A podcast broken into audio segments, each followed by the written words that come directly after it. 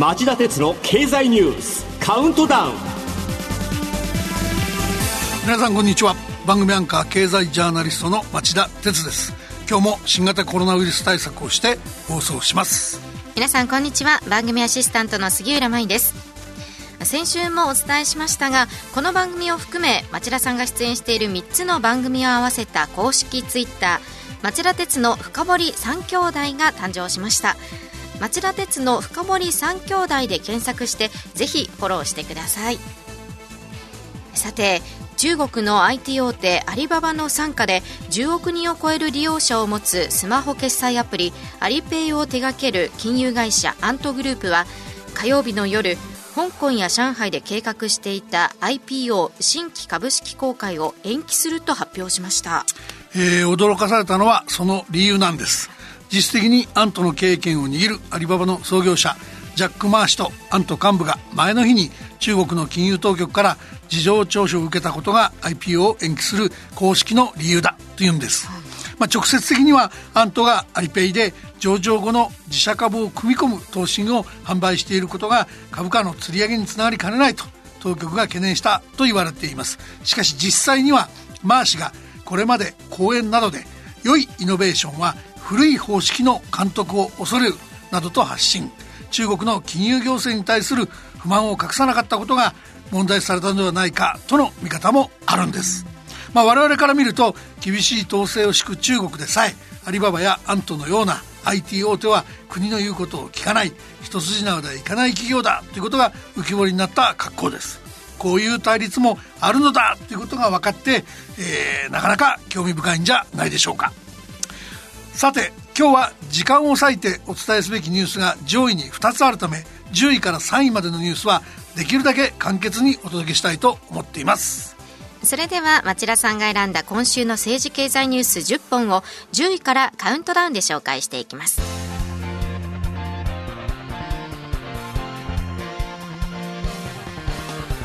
町田鉄の経済ニュースカウントダウンはい、えー、まず10位のニュースはこれです。老舗のアパレルブランド、レナウンが完全消滅へ。明治35年、1902年創業のアパレルの老舗で、民事再生中のレナウンが11月下旬以降に破産手続きに移行し、名門ブランドが完全に消滅することが確定しました。東京地裁が先週土曜日付でレナウンの民事再生手続きの廃止を決定したためで4週間後をめどに破産手続きを始めるとしています。えー、レナンは業績の低迷が続く中で新型コロナ危機の直撃を受けて、えー、資金繰りが悪化。5月中旬にグループ会社が事業再生手続きに入り、当初は再建を目指していました。ところが再建に必要なスポンサーが見つからず、グループとしての再建を断念。ブランドや子会社ごとに整理、売却を進めていました。えー、新型コロナ危機で最初の大手企業のあれは100年企業の完全消滅としてレナウンの名前は歴史に刻まれることになるんじゃないでしょうか。続いて9位のニュースは。取締りの強化で金の密輸が激減。財務省は水曜6月までの1年間で金の密輸による脱税額が前の年の同じ時期と比べて62%減ったと発表しました。件数は199件で脱税額は3億6071万円でした。背景には新型コロナウイルスの感染拡大で旅客数が減ったことやおととし4月から金の密輸に対する罰金が引き上げられたことの影響があったと財務省では見ています。それでは8位のニュースはこれです。4人死亡のウィーン銃撃テロ事件でイスラム国が犯行声明。外電によりますとオーストリアの首都ウィーンで月曜に発生した銃撃事件について中東の過激派組織 IS イスラミックステートが水曜日犯行声明を出しました。このテロではこれまでに4人の死亡と少なくとも22人の負傷が確認されています。犯行声明に先立ちオーストリアのクルツ首相は火曜。昨日の攻撃は明らかにイスラム過激派によるテロと断定。我々の基本的価値観や民主主義への憎悪だと非難して関与した者全員に責任を取らせると強調しておりこれまでに当局が18カ所を捜査14人の身柄を拘束したとしています。続いて7位のニュースは。金融庁が東証集中緩和へ施設取引の利用を促す。先月1日に東京証券取引所がシステム障害で取引を終日停止したことを受け金融庁が株式売買の東京証券取引所への取引集中を緩和するため証券会社に PTS 施設取引システムの利用を促すことが分かりました。年内にも金融審議会に有識者会議を設け議論を始めるとしています取引の東証への集中方は、まあ、かつての市場集中義務の名残、まあ、施設取引施設取引システムの利用促進が重要だとシステム障害が起きた時から町田さんおっしゃっていたんですが、その通りの結論になりましたね。まあたまたまっていうか同じ認識の人が多かったんでしょうね。では6位のニュースはこれです。中国の全人代の会計局整備法案、尖閣付近での武器使用の権限を明記。加藤官房長官は高い関心を持って注視とコメント。中国の立法機関全人代全国人民代表大会は水曜。尖閣諸島周辺を含む中国の周辺海域で監視などを行う中国海警局の本拠法の草案を初めて公表しました。この草案は海警局が領海に違法に侵入してきた外国船舶を取り調べたり外国船舶が停船命令に従わなかったりした場合などに武器を使用する権限を与えると明記しているのが特色です。これに対し加藤官房長官は昨日の記者会見で記者の質問に答える形ながら本法案を含め中国海警局をめぐる動向には引き続き高い関心を持って注視していきたいと強調しましたまあ立法過程って内政干渉って言われかねないんで慎重になる話なんですけど普通は。だけど今回は加藤官房長官記者会見で尖閣諸島周辺の警戒監視に万全を尽くし中国に対して引き続き冷静かつ毅然に対応したいと、えー、きっぱり言いました。中国の領土的野心はとどまるところを知らず、日本としても見過ごせないレベルになってきた。一方、海警局整備法案公表の前日にあたる今週火曜日、海上自衛隊はアメリカ、インドの海軍と、えー、13年ぶりに参加したオーストラリアの海軍を加えて、えー、共同訓練マラバールを開始しました。中国を意識したものなんですが、中国がこの共同訓練のメッセージの意味を読み違えて、ますます強硬姿勢をとっても不思議はありません。そろそろこの悪循環に終止を打ってほしいと、切に願います。続いて5位のニュースは、大阪都構想、僅差で再び否決。維新の求心力低下の引き金か。大阪市を廃止して特別区を設置する大阪都構想が日曜の住民投票で反対69万2996票賛成67万5829票と僅差ながら5年前に続いて再び否決されました。この結果を受け党代表の松井大阪市長は市長としての任期満了をもって政界引退の意向を表明。今後の党の求心力の低下の引き金になりそうです。それでは4位のニュースは？政府与党が10兆円から15兆円規模で今年度の第3次補正予算を編成へ。来年度予算と一体編成で15ヶ月予算とし規模を大きく見せる方針。報道によりますと政府与党は来年1月召集の通常国会に新型コロナウイルスに対する追加対策を盛り込んだ今年度第3次補正予算案を提出する方針を固めました。10兆円から15兆円の規模で来年度当初予算案と一体で編成し15ヶ月予算と位置づけたいとしています。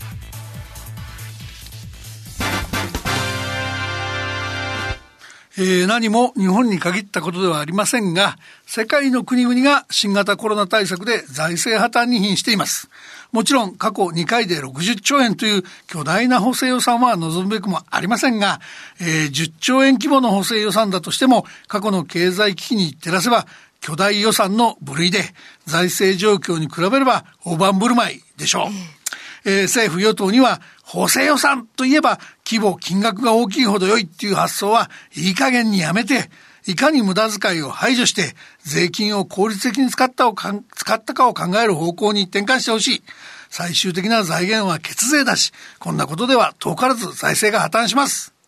まずは4位までのニュースをお送りしました。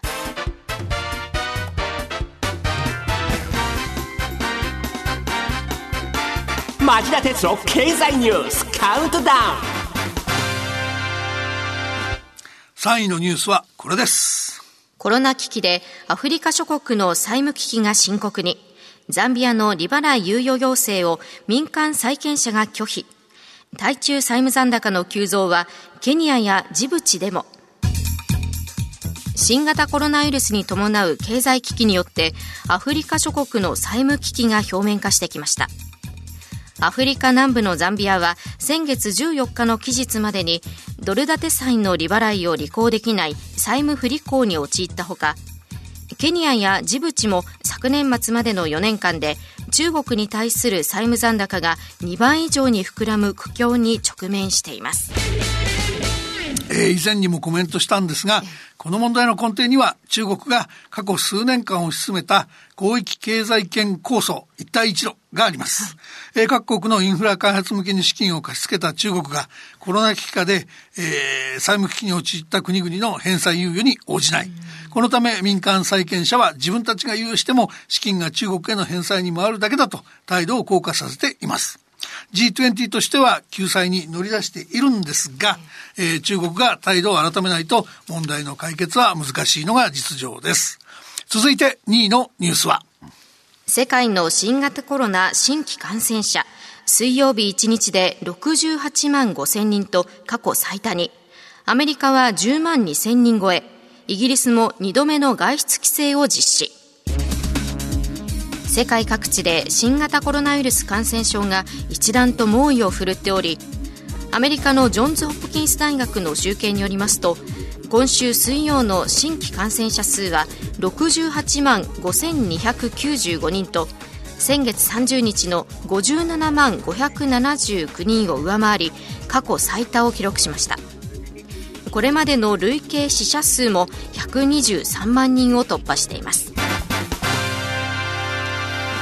えー、コロナ関連のニュースはもう聞きが来たっていうリスナーがほとんどでしょう。えー、マスメディアも以前ほど報じなくなってますし、僕もうんざりです。ですが、事態は収まるどころか深刻さを増しているんです。今年第3四半期、7月から9月期に下げ止まったかに見えた経済が、10月から12月期に再び悪化するのもほぼ確実になってきました。えー、ここでは気になる最近のコロナ関連ニュースをまとめてお伝えしておきます。いっぱいあるんです。杉浦さん、お願いします。はい。先週木曜日、ECDC 欧州疾病予防管理センターがチェコなどを中心にヨーロッパの入院患者数が過去最多と発表。先週土曜日までに中国の新疆ウイグル自治区と山東省西東市で集団感染を確認。上海市などが国内の移動制限を開始。水曜日、クルツオーストリア首相の菅総理宛ての親書に鑑み、政府がウィーンフィルハーモニー管弦楽団の11月公演のための来日を許可。水曜日、東京の中国大使館が日本からの渡航者に過去2日以内の PCR 検査と抗体検査での陰性証明の取得を義務付けると公表。水曜日、アメリカの新型コロナ感染症数が10万2831人と初めて10万人を突破。木曜日、ロンドンを含むイングランドでロックダウンを開始。木曜日、全国の新規感染者数が1048人と8月21日以来の高い水準に。えー、最後のニュースでも明らかなようにコロナ危機の再燃は決して対岸の火事ではありません。遠いヨーロッパやアメリカ、中国だけの問題ではないんです。くどいようですが、油断は禁物とお考えください。GoTo トラベルなんかのんきにやってるのは日本政府だけなんです。イギリスの失敗例なんか勉強してないんですよね。それでは1位のニュースです。アメリカ大統領選挙、バイデン候補の勝利が目前に、トランプ氏は法廷闘争で抵抗を続ける構え、決着がずれ込む懸念も。アメリカメディアが伝える開票速報によりますと日本時間の昨日夕方6時の時点で大統領選挙に必要な選挙人数270に対して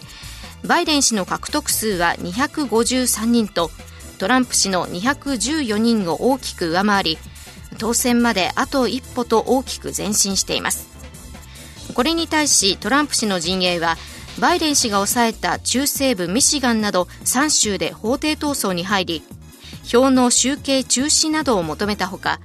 中西部ウィスコンシン州では票の再集計を申し立てました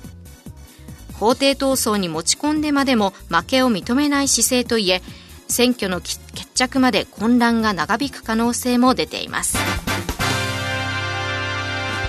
はい、えー、まだ決まったわけじゃないんですけども、ここまでの開票状況を見る限り、バイデン候補は当選に向けて大きく前進しており、民主党が政権を奪還する公算が大きくなっています。しかし、トランプさんっていうのはやっぱりまともじゃなかったね。確固たる証拠もないのに、郵便投票は不正の温床で、不正が疑われると言い張り、早くもミシガンなど3州で提訴に踏み切りました。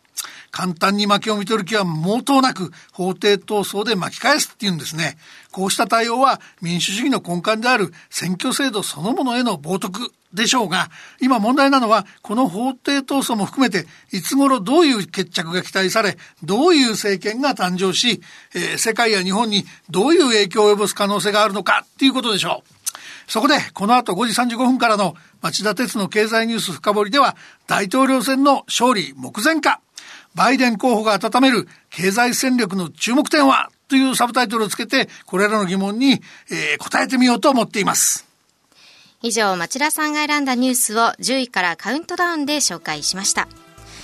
さて、今週の放送後期はお休みです。この後5時35分からは、アメリカ大統領選について今日は深堀さん今日でアメリカ大統領選一色になりそうですか？しょうがないですね今日はね。ただ大胆に大胆にいきますから、はい、期待してください。ぜひこの後もお聞きください。では5時35分から再びお耳にかかりましょう。さようなら